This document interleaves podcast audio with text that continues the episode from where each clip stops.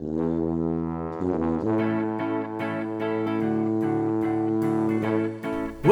to GradCast, the official podcast of the Society of Graduate Students at the University of Western Ontario. Coming to you from the other London, let's start the show. Hello, everybody. Welcome to GradCast, or should we say today, Under GradCast? Uh, we're joined by a, a trio of students here, and all of you are undergrads, yes? Yes. All right, so we're joined by uh, Luen Lanois, uh, Ashmita Singh, and Kevin Chow. How are you guys all doing? Pretty good, thanks. Good. Good. And you guys just also came out of a panel where you guys were talking about, or you guys are about to do a paper, poster? We were um, sitting into a keynote presentation, and we're going Oh, to wow. present a poster um, this afternoon. Excellent. And you guys were just talking a little bit before. Uh, you have quite an interesting story about how this team all came together. Can you guys tell us, like, how did this all happen? Sure. Well, it I guess it just started out uh, from the very beginning as a group of students who just had an interest in synthetic biology. Um, so a couple of uh, third-year students actually went up to Winona, um, the uh, head of uh, first-year biology, and we just wanted to play around with um, synthetic biology components. So it started as a bunch of students really like having fun and fiddling in the lab over the summer, and it's really grown to something at this point uh, similar to an undergraduate um, research program. So um, we currently have 10 students. They're all uh, completing their independent projects, and um, we're we're presenting at conferences. We're publishing research. So it's really grown from that that humble beginning. That's a pretty good, uh, pretty good preparation. I imagine that many are interested in doing like MSCs and PhDs later and such. Uh, so, synthetic biology. Uh, I imagine from an outside perspective, that's a fairly scary sounding word. So, can you um, can you tell us exactly what it means and what you guys are doing? Well, synthetic biology is really the engineering of life. So we design genetic pathways to produce um, whatever we want, pretty much, in the organism. So we transform bacteria, yeast, algae um, to make it either resistant to pH, and it varies. It ranges from whatever application you would want to have and whatever genes you're using. So it's it's very interdisciplinary, and you can use it for a wide range of applications. And is this significantly different from genetic engineering, or is it the same thing? It's just different words for the same thing. Um, I guess on a greater extent, if you like look at it from the big picture, synthetic biology is exactly what it sounds like. It's taking biology and biological life and synthetically changing it, which is kind of like genetic engineering, but this goes further because now you're not just looking at genes, you may be looking at proteins and how you can synthetically change pathways and not just the genetic side of it. So it's more interdisciplinary and probably bigger. But in that sense, a lot of the genetic engineers still fit into synthetic biology. Yeah, there's there's actually a lot of debate about the semantics because this is a very cutting edge and emerging field. So we're we're still talking about that even amongst like synthetic biologists. So, from what I'm picking up, not all synthetic biologists are genetic engineers, but all genetic engineers would be under the umbrella of synthetic biology. Yep, Yep. you could say All so. right.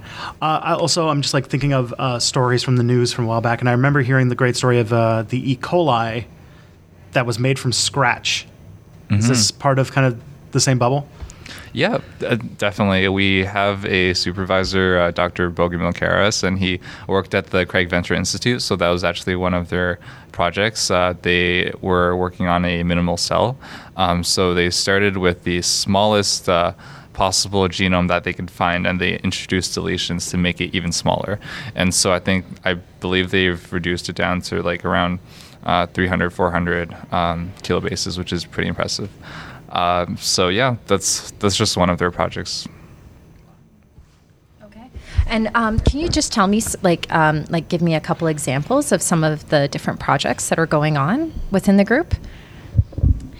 Um, right now, we are working with the pH biomarker, which is a bacteria that will indicate different changes in pH. We also are working in a different branch of the minimal cell. We are trying to reintroduce essential genes to try to restore growth in S. millilodi, which is a cynorhizobium. And we also have a little outreach project, which is SynBio Talks. We get together once or twice a month to talk about synthetic biology and the cutting edge research that's been happening in the field. We present new papers. We have keynote speakers come in every once in a while. So it's been it's been growing a lot. All right. So when you talked about that project, I saw I heard a lot of acronyms and such. So can you kind of break down what that you know? Sabrina here is in media studies. I'm in history. So uh, could you break down like what you're doing in that project and what kind of applications you're going for, or what kind of things you're trying to do with that? Okay, I guess we'll start with the one that we'll be presenting here. So the pH biomarker, it's essentially bacteria that if you put it into um, like an environment like where it could live, it would change its color. So it'd be like a visual indicator for pH change. So instead of having to like go in the field and have to do it, it just stays there, and then you don't have to like go in like go into the field and actively monitor the pH because the bacteria does that for you.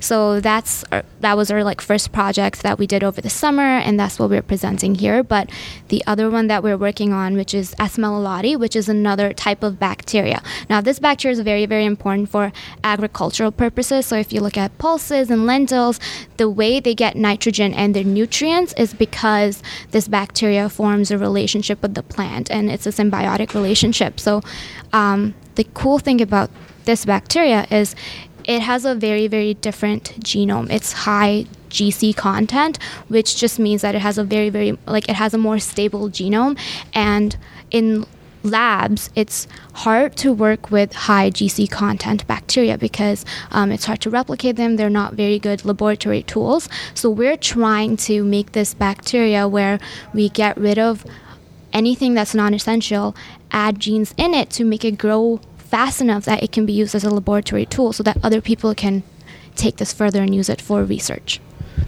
I hate to be uh, crass. So the first thing you said was there's a bacteria that um, could change color based on pH, and I was just thinking of Right. when you're a kid and they're like, "Don't pee in the pool because it'll turn the color," and I'm like, "You've just invented that." um, and so with the second one, is it more just like the challenge of dealing with like? Uh, I imagine it just sounds like a uh, bacteria that has a ton of DNA and trying to like work it out, or like what kind of stuff are you trying to do with that? So this bacteria is special in that it has multiple replicons, so multiple, uh, I guess, like you know, genomic structures. There's a chromosome, and then there's a megaplasmid and a chromid, just different replicons. So there's actually like three rings of DNA in this bacteria. So um, we're working on uh, deleting uh, some of these replicons. So we're working on a deletion strain, um, taking out the PSIM-A megaplasmid and PSIM-B chromid. So all that's left is um, just the chromosome, right? Um, so in order to do that, we had to move some essential genes, three essential genes, to the chromosome, and then. Uh, so when we grew this this bacteria, it, it grew perfectly, so it was viable, but it grew slower than wild type, which was the normal bacteria without the, the deletions. So our project basically entails just mm, what genes can we reintroduce to the chromosome or in trans, so like beside the chromosome, in order to make it grow faster or as fast as the wild type. That's what we're looking at currently. I mean, that's still pretty impressive. That's still like science beyond anything that I could um, I could do. So, um, I guess like for the people listening out there, what drove you guys to come together? Like you know, still third years. That means still like you know second, year, Second, second year. So you guys are like not even 20 almost, like 19, 20 years old. So how did you guys get into something like synthetic biology at such a like not only choose like I want to do biology, I want to do synthetic biology at such a young age? Um, we got first introduced to the world of synthetic biology s- through um, a project called iGEM. iGEM stands for International Internationally Genetic Engineered Machine, and it's basically an organization that provides standard biological parts.